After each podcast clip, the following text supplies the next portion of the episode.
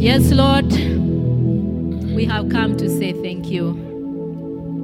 And as we come, Lord, there's so much that you've done for us.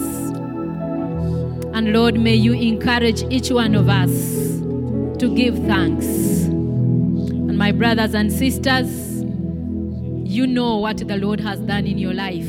The mere fact that you are alive this hour, when so many have died, even some just dying this moment, is enough for you and for me to say thank you, Lord. But for some of us, we have been blessed with so many things. Perhaps you have been introduced or you have introduced. Perhaps you've just recently married.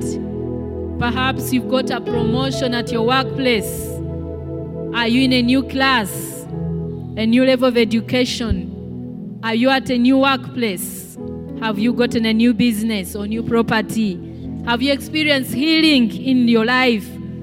Have you given birth or have you seen births in your families?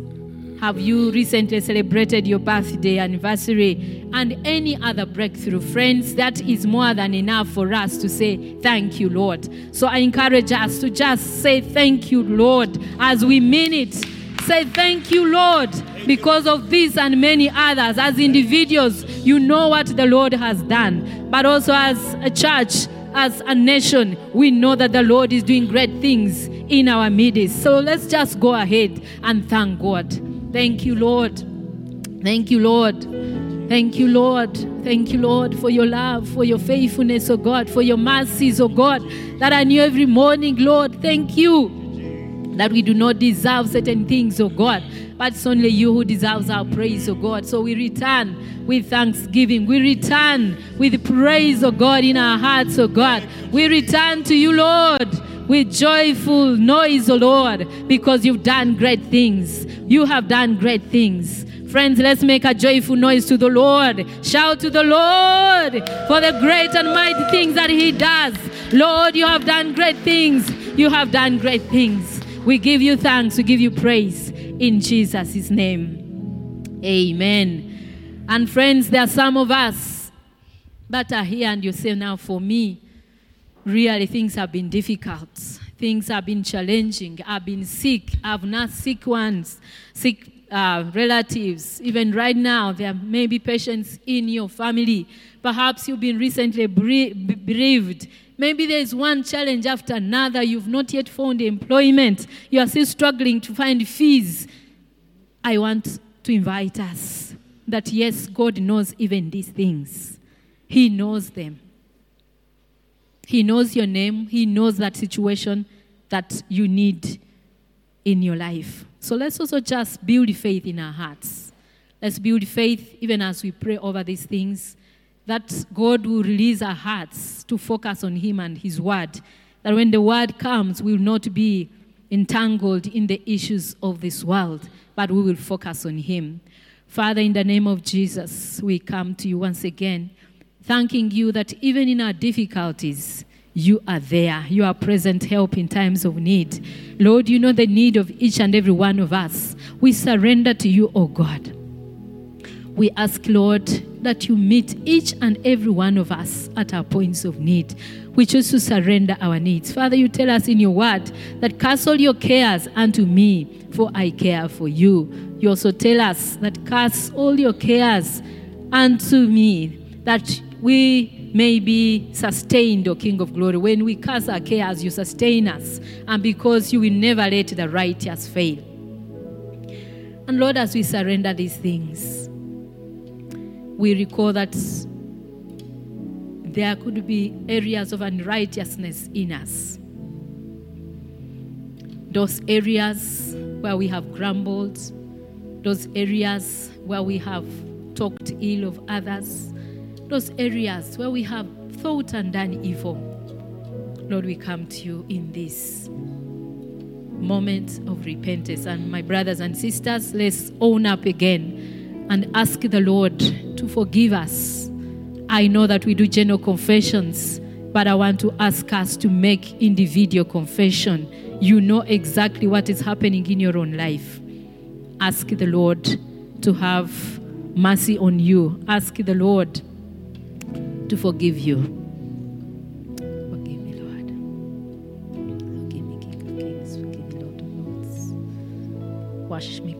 the blood of Jesus. Wash me clean. Wash each and every one of us, oh God. Hallelujah. Wash us, oh God. Wash us, Lord. Lord, in your mercy. And Lord, we thank you because you promise that when we repent of our sins, you're faithful and just to forgive us and to cleanse us from all unrighteousness. You have also promised that, Lord, when we commit our requests to you, you will be able to meet us at our points of need, because we should not be anxious about anything. But in all things, by prayer, petitions and thanksgiving, we are to present our requests to you, and your peace that surpasses all understanding will guard our hearts and minds in Christ Jesus.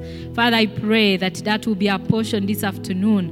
The Lord, you respond to each one of us, minister to us at those critical points of need, O Father. We welcome your presence, O God. Come and have your way. Come and minister to us, O God. Come and minister through me, Father. Come and minister to us all, O God. That, Father, at the end of it all, no one of us shall go back the same. And Lord, we know that where the children of God gather, the enemy tries to put himself there. So we come against his forces. We come against all the tricks of the devil in the name of Jesus. We come against him who causes slumber, who causes distractions. Lord, as your word is being shared, I pray against every form of distraction. And I pray, Heavenly Father, that you release us. Open our minds, open our ears, open our eyes, oh God, that we'll be able to hear your word and we'll be able to put it in practice. And may glory and honor return to you. For in Jesus' name we pray with thanksgiving. Amen and amen and amen. We can make a bigger hand clap to the Lord, the King of Kings, the Lord of Lords. Hallelujah. Praise the Lord. Praise the Lord. Welcome those of you that are here. Welcome those of us that are in our different places, those that are following online. The Lord bless each one of us as we share. I'm Reverend Betty Mwanda, and by God's grace, I'm sharing this afternoon on the subject, the power, the gospel, the power to carry conviction. The gospel, the power to carry conviction. And as we look at this topic and the portion of scripture that was given to us, I would like to ask us to have a brief background to this, knowing that the gospel is the message concerning Christ, the message concerning the kingdom of God. It is a message concerning salvation.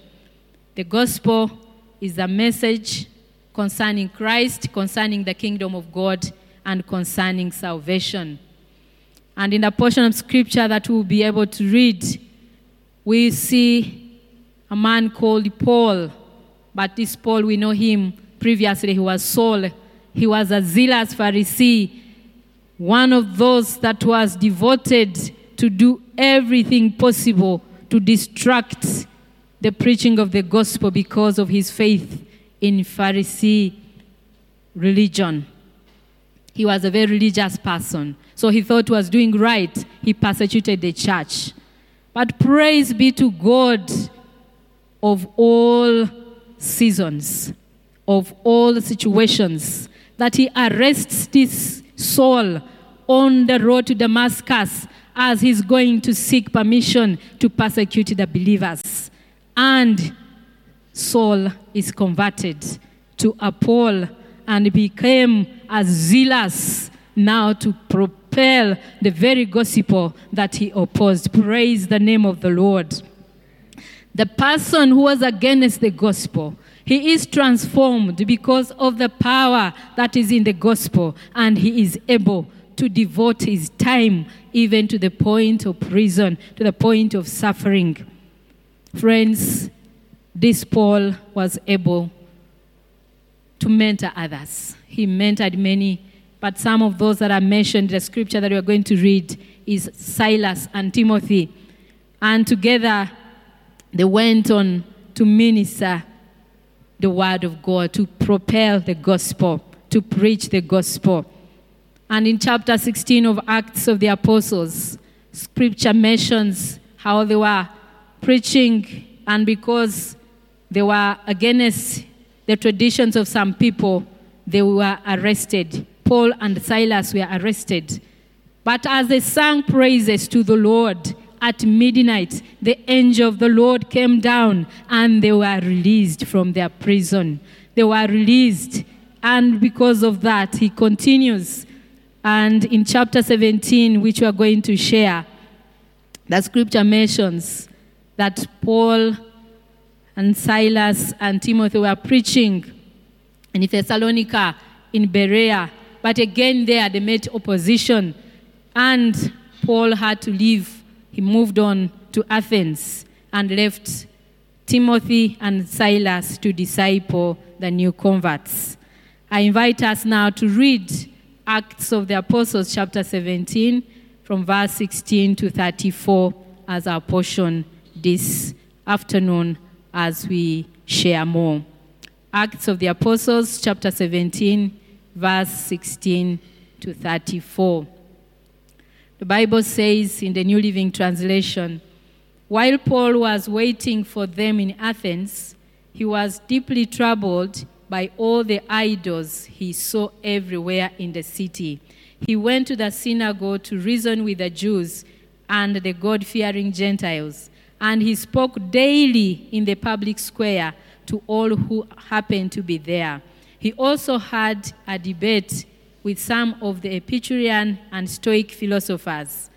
When he told them about Jesus and the resurrection, they said, "What is this babbler trying to say with these strange ideas he's picked up?" Others said, "He seems to be preaching about some foreign gods." Then they took him to the high council of the city. "Come and tell us about this new teaching," they said. "You are saying some rather strange things, and we want to know what it's all about." It should be explained that all the Athenians, as well as the foreigners in Athens, seemed to spend all their time discussing the latest ideas. So Paul, standing before the council, addressed them as follows. "Men of Athens, I notice that you are very religious in every way. For as I was walking along, I saw your many shrines, and one of your altars had this inscription on it, 'To an unknown God.' This God whom you worship without knowing is the one I am telling you about. He is the God who made the world and everything in it.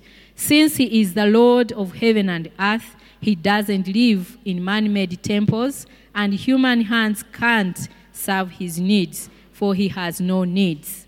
He himself gives life and breath to everything, and he satisfies every need. From one man, he created all the nations throughout the whole earth. He decided beforehand when they should rise and fall, and he determined their boundaries. His purpose was for the nations to seek after God and perhaps feel their way toward him and find him, though he is not far from any one of us.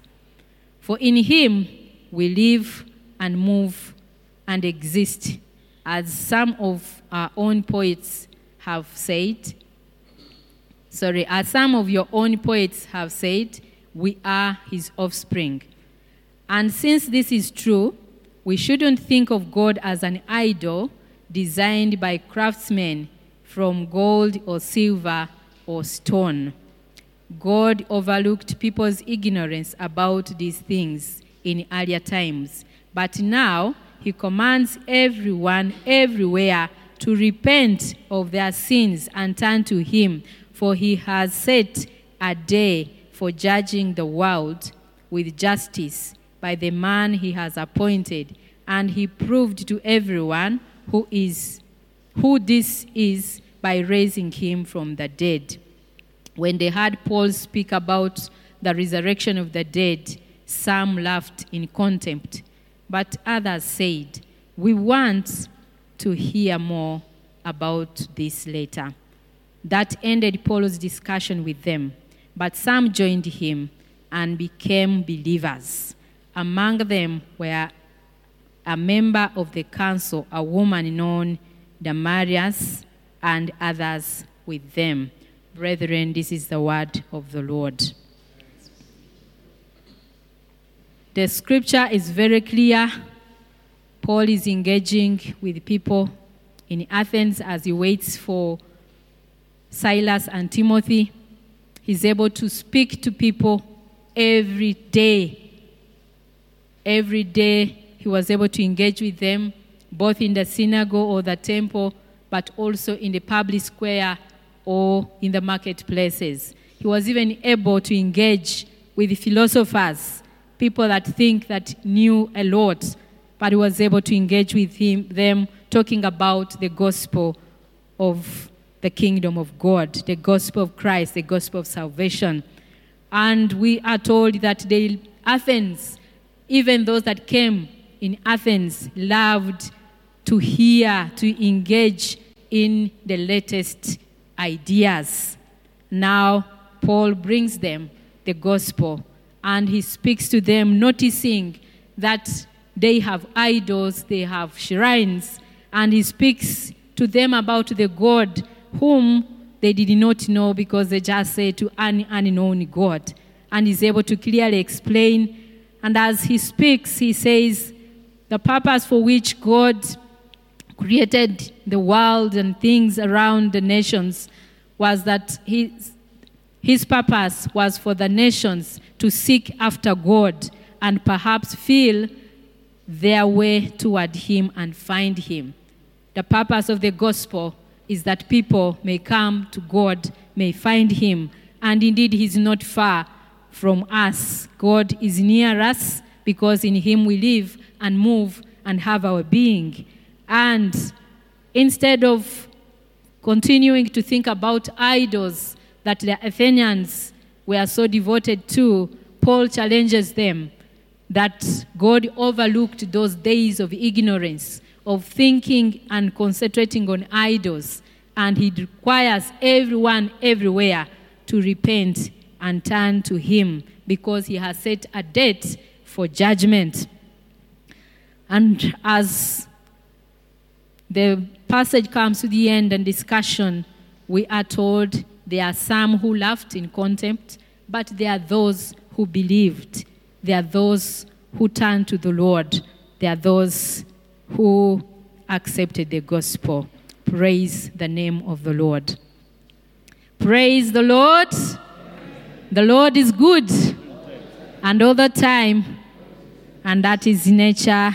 Wow. And we are the testimony. And we stand up and keep clapping in the air and praise the King of Kings when I say it again. The Lord is good. All the time. And all the time. And that is his nature. Wow. And testimony. Hallelujah. As we share, I'll only consider two main points and lessons for our learning about this whole portion as we look at the gospel, the power to carry conviction. And we'll have one point talking about having a strong conviction as we look at what conviction is. It's having a strong opinion or belief which you are willing to stand for. When we are talking about conviction, we are looking at a strong opinion or belief that makes you stand up for something. But we also look at conviction from the point of view of feeling guilty, feeling sorry for the wrong that you do, for the sin, so that you are able to turn away from it.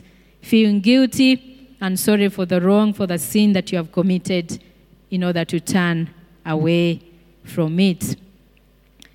And as we look at this conviction, we know that the Holy Trinity is responsible for the conviction, both in having the strong belief, the strong opinions to stand for preaching the gospel and living rightly with God, but also for us to feel guilty for the wrong that we have committed.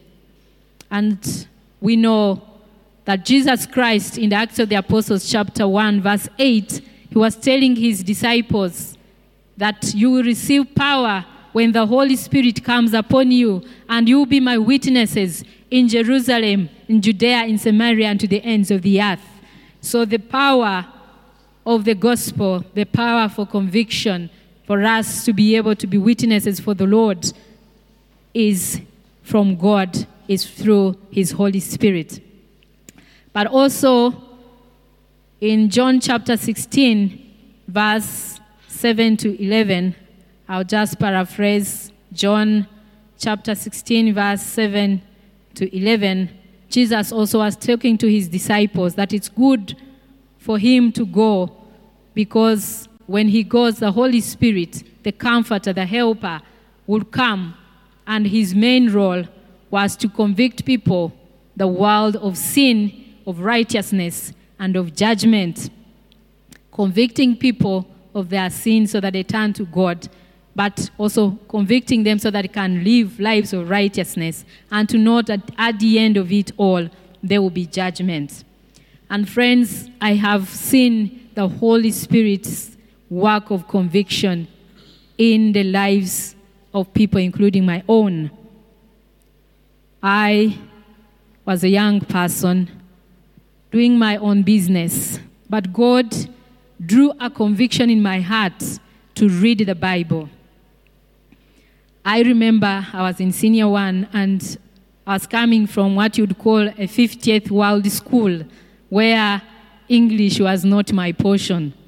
I didn't know it that much, but because of the power of God, God helped me to read the Bible from Genesis to Revelation under 1 year. That was the power of God. And through his Holy Spirit, I got the conviction to know that young as I was a sinner. I would tell small lies. I would pick small things, especially in the house. But the Bible made me know that I was a liar. I was a thief. And because of that conviction of the Holy Spirit, I knew that I needed to turn to live righteously so that I avoid the judgment, the eternal death. And by the grace of God, on the 30th of October, 1983, I gave my life to Jesus Christ. I have never remained the same. I have seen God do many things through his power. And I've had close family friends and members, and people would say, when you speak to them about the gospel, they say, you know, it sounds good, but I don't feel like it. I don't feel it. I don't know what to do. You say, would you like to get saved? Actually, I had one of my brothers-in-law. He was emotional like myself. You'd speak to him and you see him cry, a big man, shed tears. And then you say, okay, can we pray so that you receive salvation? He says, but I don't feel like it. So I knew the secret was to pray so that the Holy Spirit would convict him. And when I prayed, friends, he gave his life to Christ. I have seen other members, including my late stepmother, including one of my big sisters. They would say the same, I don't feel like it. But when I prayed, I would hear messages from one after the other. Oh, I have accepted Jesus Christ as my Lord and Savior. And I said, praise the Lord. So friends, you could be there and you're having a family member, or even yourself. And you say, even now as the message is being preached, yes, it's cutting through my heart, but I don't feel like it. I don't feel like confessing. The secret is in you asking the Lord for the Holy Spirit to convict you. As the message is being preached, as you hear and read the word of God, may the Lord convict you. May the Lord convict others. And so as we share again, we'll be looking at the ability for us to proclaim the gospel at every opportunity. The conviction for us to proclaim the gospel at every opportunity, but we'll also look at the power of the gospel leading to repentance and faith in God. As we've heard from the scriptures, St. Paul had a conviction to preach the gospel of our Lord, and the Bible says he preached every day. He spoke every day. Somewhere before chapter 17 of Acts of the Apostles, the Bible says, as it was his custom, he entered the synagogue and was talking to people about the gospel. He spoke to all people. He spoke in all places, in marketplaces, and in the synagogue. The gospel should not be limited, friends. When we have the conviction of the Holy Spirit, we can preach the gospel anywhere, at any one time, and to everyone. And again, you could be there and you're saying, now for me, I know the Bible, but I feel shy. I don't know how to speak. I don't know what words to use. Friends, the secret is you engage with the Lord. Pray for that power of the Holy Spirit. Let the Lord fill you with his Holy Spirit, and that will bring conviction to you, will give you the power that you will not be ashamed of the gospel, just like St. Paul says in Romans, the book of Romans chapter 1, verse 16. Romans 1:16 in NIV, the Bible says, "For I am not ashamed of the gospel, because it's the power of God that brings salvation to everyone who believes, first to the Jew, then to the Gentile." You can remember that because of the power of the gospel, Peter, who had just denied Jesus Christ, was bold enough to stand and preach on the day of Pentecost, and about 3,000 people we are saved in one day. You and me who feel weak, who feel shy, who feel you are unable to speak, friend, let's ask the Lord for the power of the Holy Spirit, that the power of the Holy Spirit will empower us to be able to speak the word of God, to preach the gospel at every opportunity that we have, at every moment, anytime, anywhere, and to all people. You may say, I am not a clergy, or I'm not among the people that are given opportunities to preach. Friend, worry not. The opportunities are there.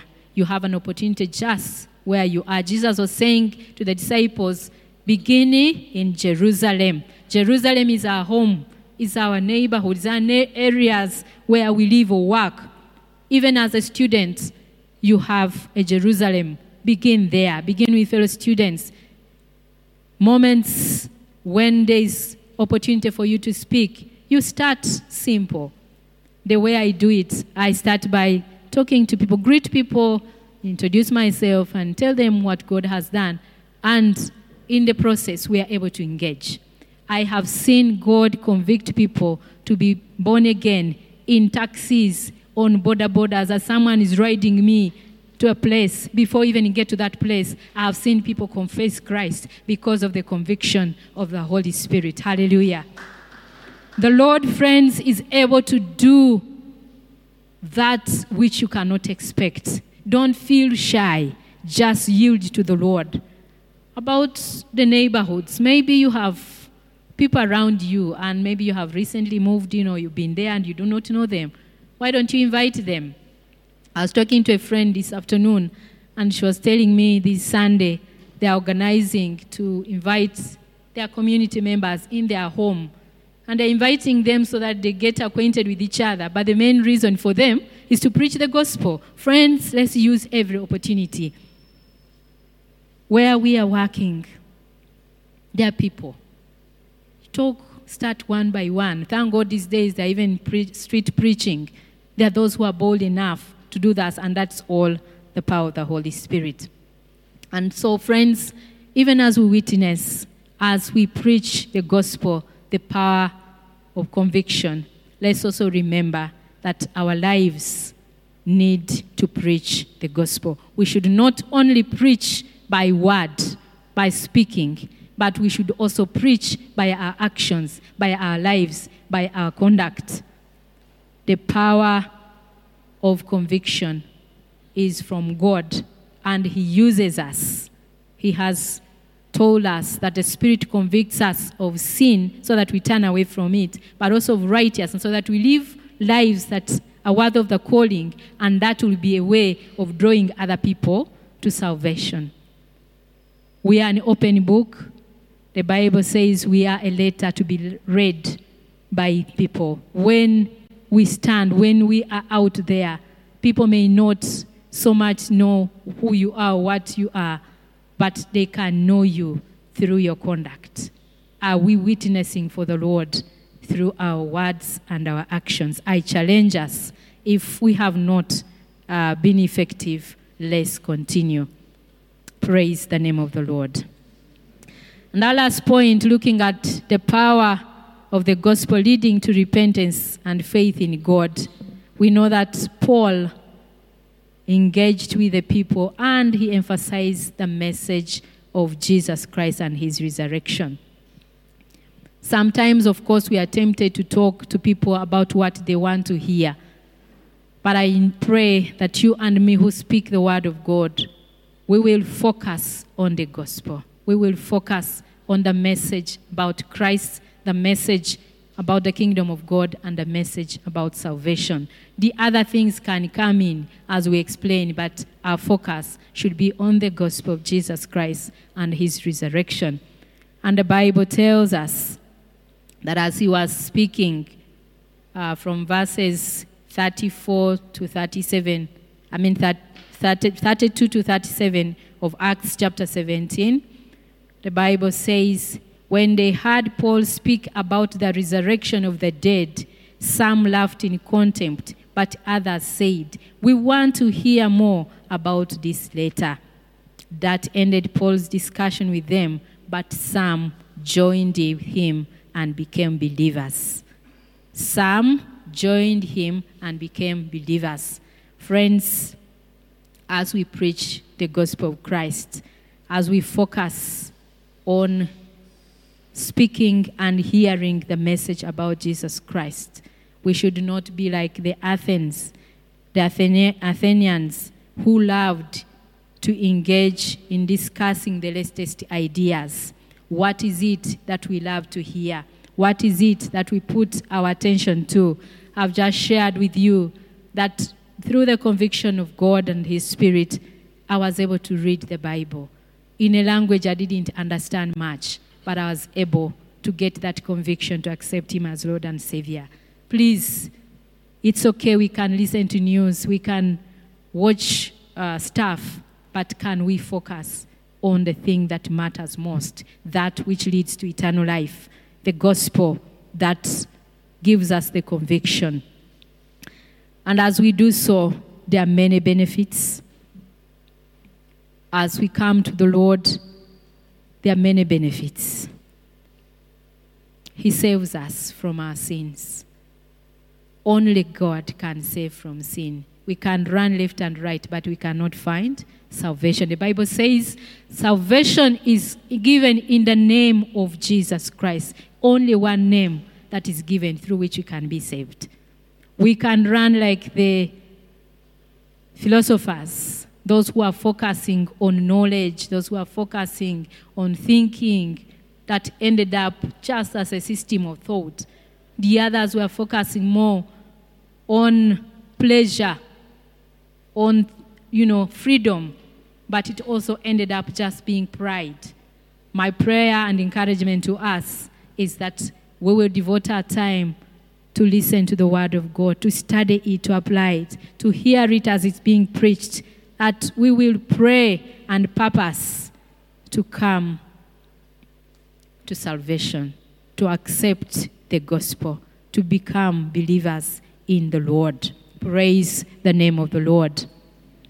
There are many other benefits. The Bible says in Matthew chapter 6, verse 33, that we all know. Can we say it together? Matthew 6:33 says, Seek first the kingdom of God and all his righteousness, and all these things will be added unto you. We are to seek first the kingdom of God. Seek first the gospel, then the other things. Some of us could be looking for spouses. Some of us could be looking for children. Some of us could be looking for work or anything else, maybe healing, whatever it is. My brother, my sister, seek first the kingdom of God. Then whatever else that is your need, the Lord knows it, as we are singing. He knows your name. He knows your need. He knows even before you know it. So let's be encouraged to accept the gospel and also propagate the same gospel. Do not be like those who are just laughing at it, as Paul was preaching. The Bible also tells us elsewhere that when you hear the word of God, do not resist. Do not harden your heart. But we should be willing, because God has ignored the days of ignorance. He has overlooked them. He demands each one of us, when we hear the gospel, to accept Jesus Christ as our Lord and Savior, because time will come when there will be judgment. Right now, as we know, Jesus is still a Savior, but we know that he will come as a judge. Will you be ready to stand before him?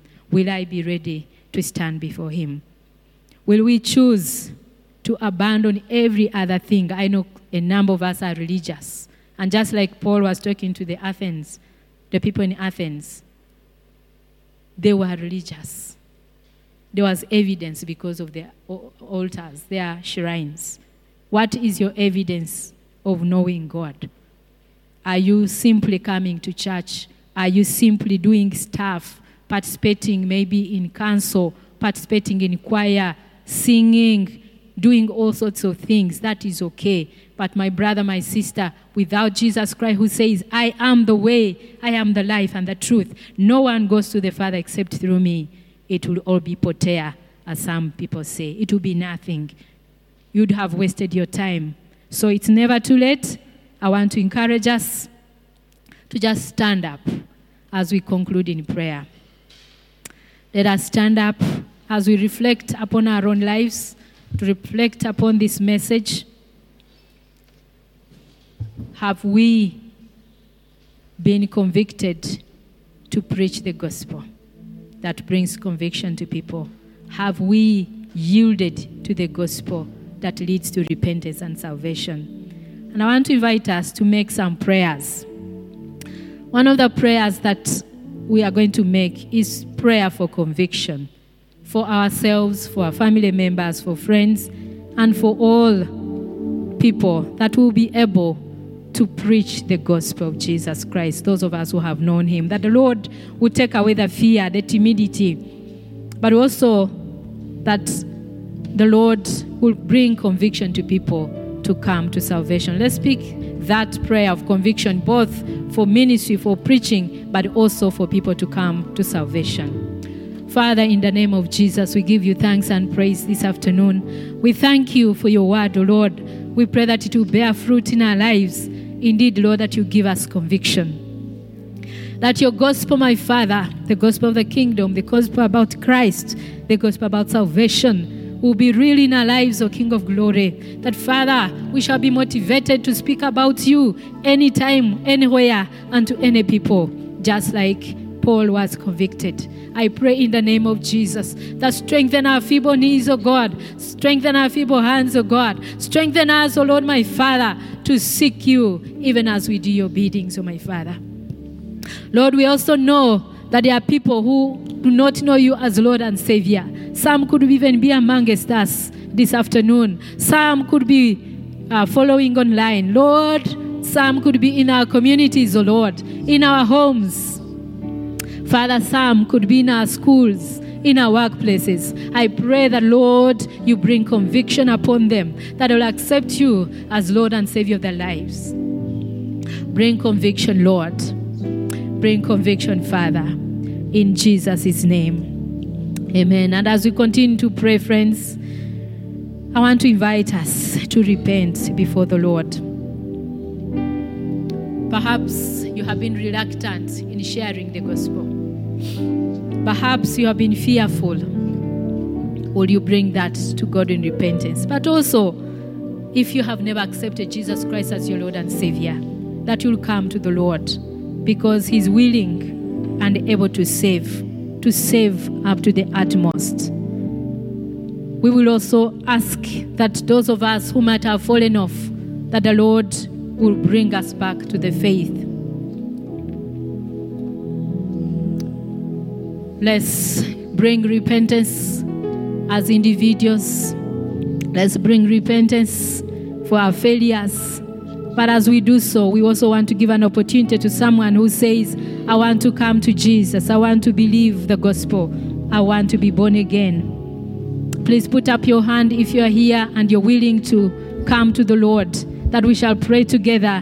We shall encourage you that the Lord will continue to give you the conviction to live in righteousness. Is there someone who would like to come to the Lord or who would like to recommit their lives? You have been saved for some time, but because of one reason or the other, maybe because of the conflicts and challenges in life, you have fallen off. Would you like to come back to the Lord? If you're there, don't feel shy. We would like to pray with you, and the Lord will strengthen you. But I want to pray that the Lord will also continue to convict us as we do His work.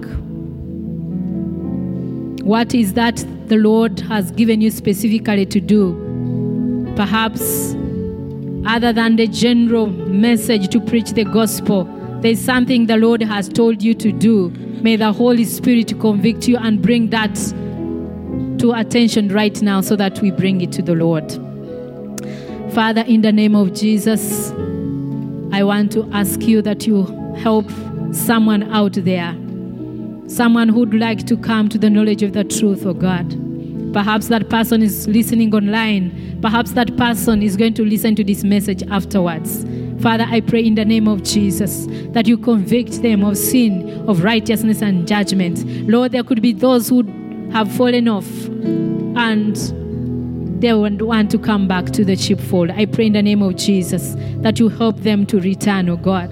Give them the power, give them the conviction, Father, of your Holy Spirit, the power of the gospel, that, Father, they will acknowledge you as Lord and Savior. And Father, for those of us that have been shy, that have been timid, that have been negligent of your promptings, I pray that you prompt us and continue to speak to us to do that which pleases you. And Father, may glory and honor return to you as you minister to each one of us. In Jesus' mighty name we pray thanksgiving. Amen and amen.